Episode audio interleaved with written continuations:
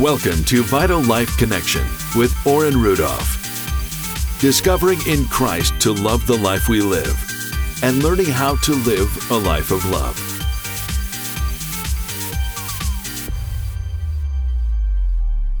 We ended with Christy packing her bags and walking out, leaving the house. And so we're going to pick up straight from there Christy, so you had enough. You were feeling isolated. Patrick, you, you were angry all the time at this moment because of the whole family dynamic and all the things. You were writing letters to, to Patrick, trying to communicate. Your communication sucked. Excuse the thing, but that's where it was, really. Let's be honest with it. And how many marriages, that's where the problem really starts. It's not about infidelity. It's not about all these things. It starts with communication. We don't communicate with one another. So take me from there. You walk. Firstly, let me let me ask this, Patrick. Were you expecting her to walk out, or was this a total surprise to you when she left? No, it was definitely a, a surprise. You know, we we in our our daily arguments and fighting, we we would you know threaten each other with divorce. Mm-hmm. But again, in my mind, in my, in my heart, I'm like, we we're raised in Christian families. Divorce is not an option. Right. So yeah, I was definitely very surprised. And the um, the night before Christy left, we had another typical typical day in our relationship. Not a lot of communication, very little to no communication except for fighting. And um, you know, I went to bed that night angry as usual. Got up the next morning and uh, in cells and and took off on on uh, about my day and and traveled. And I had no idea that day that I'd left that Christy's family had already arranged and worked with Christy on her leaving. Yeah. That was April 7th, 1999. And um, I had written one final letter to Patrick that was several pages long and explaining to him that I released him and that he was free to go find someone else and that I didn't want anything from the relationship and that I had already taken everything I needed, that I took some pictures and thing, personal things, but I was like, you can have the furniture, whatever. Mm. I don't want anything. I just want out.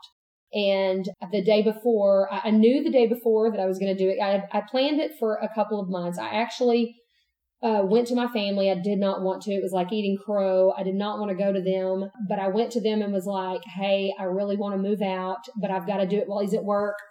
Because when we had fought, he would always say, um, there's the door. You can leave, but you're not taking these kids with you.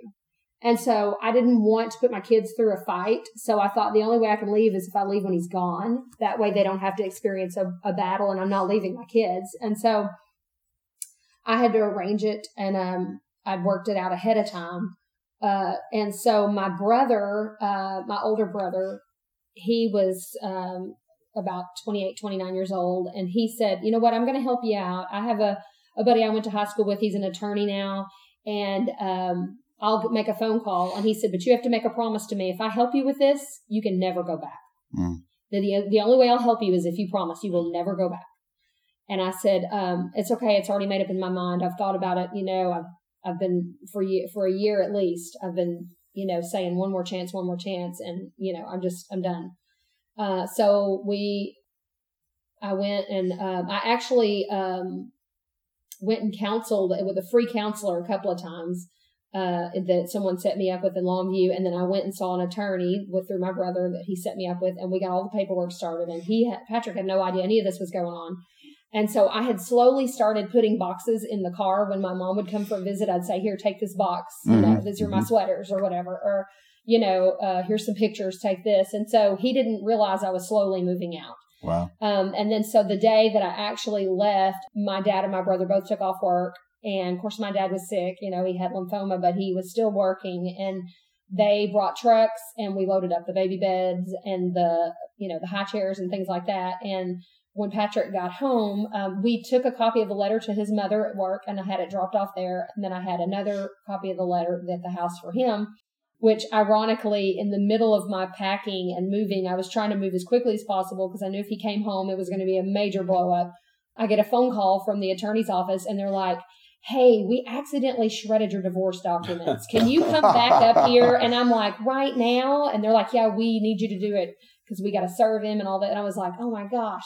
So, you know, God was already right. saying this is not going to happen. But so I had to stop in the middle of loading the trucks to go back to the, meet the attorney to sign papers again. So I left, and when he got home, his mother was in the driveway because she already had her, and she knew he would need her. Right. And so he pulled up and was like, "Hey, what's going on?" And they walked inside, and he saw where the baby furniture was gone, and he knew that, you know, his world had been turned upside down. Wow. And, and of course, my thing was, I was like, "How could you not know? Right. Why would you want to live like this? I mean, how could you not want out too? You, Yeah, you were yeah. miserable too." But I think for Patrick, um, one thing that, and a lot of people do this, and I don't think they understand what it is and that there is an actual definition for it, but it's stonewalling Uh-huh. he would not speak to me. He would go days and not speak to me. And I would say, please talk to me. Can't we work through this? Can't we talk? And he wouldn't say a word. He Right. was stonewalling me, you know, and it was like he was controlling things by Right. not, you know, and it would torment me and really just manipulate me. But I was like, I'm so done not being heard, you know. Right. Wow. Um, so when I went out the door that day, I had to get to a point where I was like, nothing in me wants to stay. right. I had to get to a point where I was calloused. Yes. I have no emotion left for you at all. Wow. I'm sorry. It's just business. You know, that's where I had to get to. So you came home and the furniture, baby furniture was gone. Your wife was gone. What was your initial reaction? What were you thinking at that time? Yeah. So uh, actually, I don't think mom. Mom. Yes, she was. at Yes, she was. She I, pulled I out remember furniture. walking into. Remember, they restored people. Yeah. Your mom will tell you she was there. It was dramatic. I remember walking into the house, uh, I, and again, I remember being by myself at the time. uh, But I remember walking into the house, and it wasn't your typical story of "oh, she cleaned me out," or you know, I remember walking in and immediately sensing something's not right. But Right. again, furniture's in place. The baby bed would have been in the bedroom, not in the. I walked when I walked into the house, walking into the kitchen, looking at the living room, and I remember picking up on, okay, something's not right. It's quiet in here, but you know, sometimes it is quiet if we're not together. no, but it's quiet in here, and so, I just started noticing things that were important to me that were that carried at the time value. My kids mainly at the time were gone, Mm-hmm. and Their toys were gone. the more I looked around, I realized there's sign- anything of any value here to me is not here. It's missing. It's just a very empty feeling. And then I think there was a letter on the counter, I believe. I started reading the letter and then I clearly heard. I don't know that I could say I've ever heard the audible voice of God unless he was speaking through somebody else, but I clearly heard as loud as it, it might as well have been audible. God say in my head, you told me because years before I prayed and asked God, Lord, whatever happens in my life, don't ever let me stray too far from you. Do whatever it takes to bring me to my knees, to keep my relationship intact with you and to keep me where I'm supposed to be. Mhm.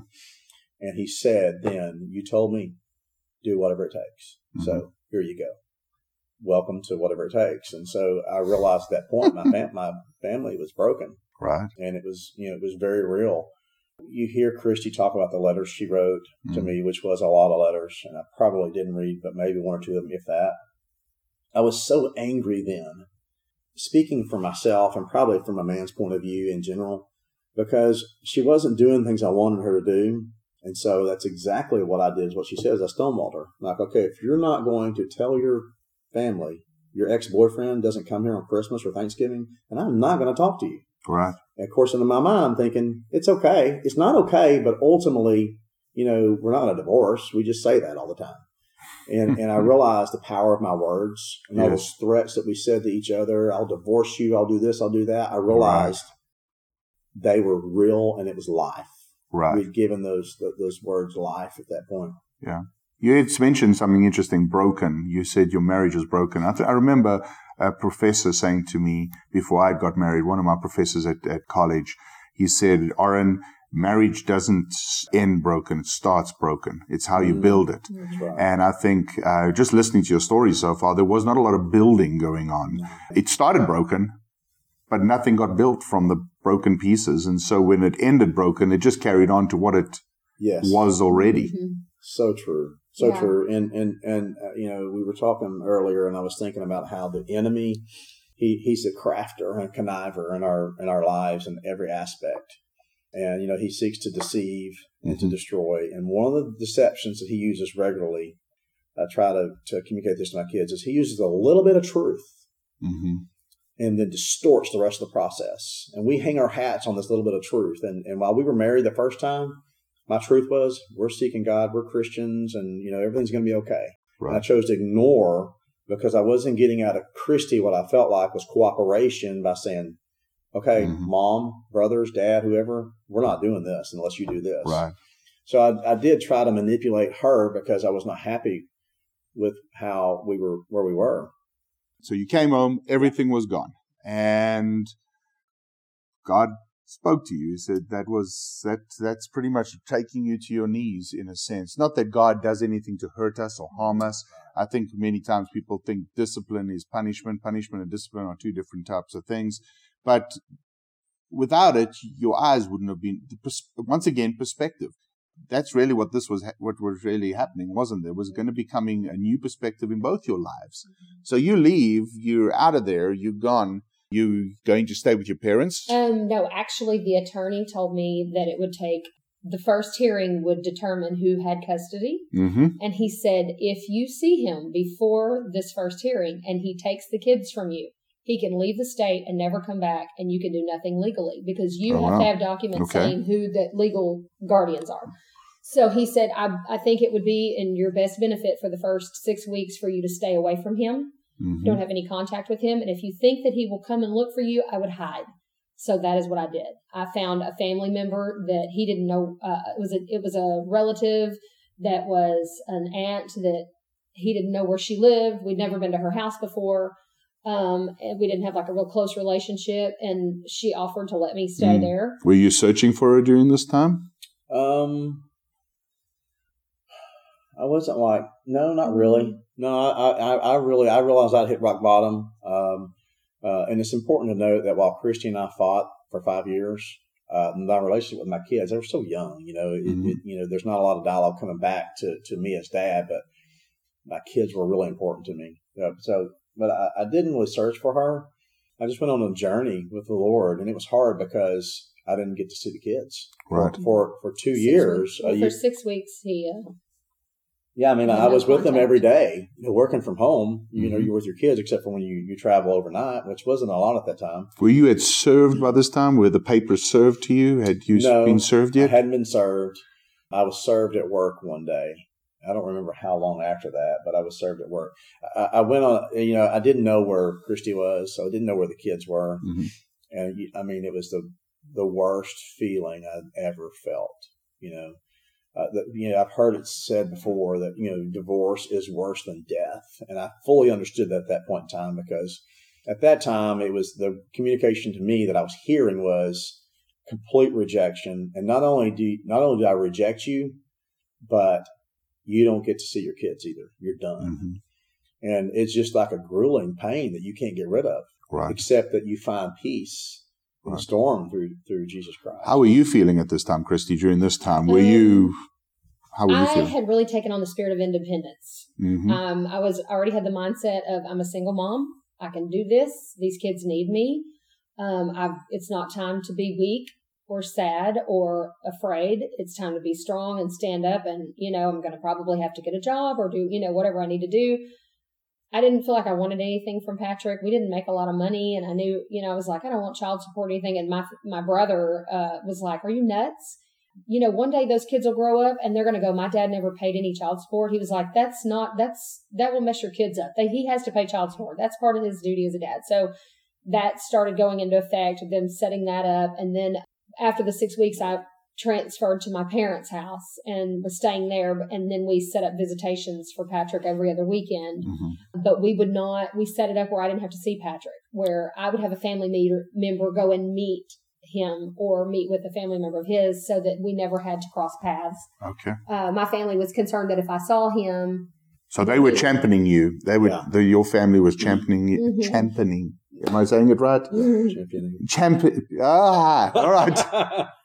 yeah they were- championing you. There we go. There's the right word. they were like you know he'll get in your head he'll Yeah. cry and make you feel bad and try to manipulate you and so you don't need to be around him hmm So, um, you know, that, um, that went on like that for a little while. And then, you know, I wish I could say I fasted and prayed and that God spoke to me and that I did everything right, but I didn't. hmm Uh, because during the time that I was thinking about, uh, leaving, I was already thinking about finding this next perfect person that would Mhm. fit the bill of the prince, you know. And so I immediately dove into a relationship. And That was And- facilitated. well, he was a friend of my brother's, and so my family was really pushing. So was this you were still not divorced yet? You were still right? We were in the process. We In the Uh, process. This is Yeah. the same friend of her brother's that we would fight about being at family parties. Okay, yeah, okay. yeah. So um, we kind of picked up where we left off. Mm-hmm. You know, this guy and I, because we had had a relationship before, and so, and I, we just started dating, and you know, I had no contact with Patrick at all, and I thought I'll just start a new life, and so I started trying to find a church that I could go to where everybody didn't know me. I didn't want to go back to my church because I didn't want people telling me what I should be doing, and then he would have people calling me from the church and you know, people offering to counsel me and people wanting to just pray for me on the phone. And I would get so mad because, you know, I was like, well, maybe I'll talk to him and tell him how he acted. You know, it was like, you don't know, you can't, you don't know me. You don't know what I'm going through. You know, who are you to tell me what I should be doing? And so I really didn't want anything to do with anybody from our church. Um, I was trying to just close that door and move to another door like I tried to do when we got married. I think I learned that you don't just shut a door and move. But, um, right. you know, it, it, it was, that was the mistake I wish I hadn't made. I wish I could say I did that right and I didn't. But Patrick started this journey and I'll let him share his journey. But, Yes. um, I can say this, that I really took on this new mindset. It wasn't me. It was like I was this, you know, woman power, you know, like I'm a woman and I don't need any man and I'm going to, I'm never going to depend on a man like that again. And I'm not going to trust people anymore. And I just kind of had these inner vows that I made and I'm going to be this strong mom. And, you know, I still wanted my kids raised in a Christian home, but, you know, I just, I got real, you know, strong willed, bullheaded, didn't want to mm-hmm. hear what anybody had to say. And, and so i my journey was, I want God, but not if he's going to say that I have to go back. So I want some God, but you know, I want to kind of control the relationship. So, cause I'm afraid what he's going to tell me to do. Right, You know, I'm right. afraid of, Mhm. I knew obedience would be an issue and I Mhm. didn't want to, um, have that conversation with God. Right. So then Patrick began his journey. Well, we're going to look at Patrick's journey, um, and I'm excited for that because I know that is what I heard in the car driving down to a lake to go catch one of my biggest bass fish that I ever caught in my life off the beds over there. But thanks once again, guys. Thank you for listening to Vital Life Connection with Orrin Rudolph. For more information on other available teaching, please visit our website at orrinrudolph.com and follow us on Facebook at facebook.com slash Orrin Rudolph.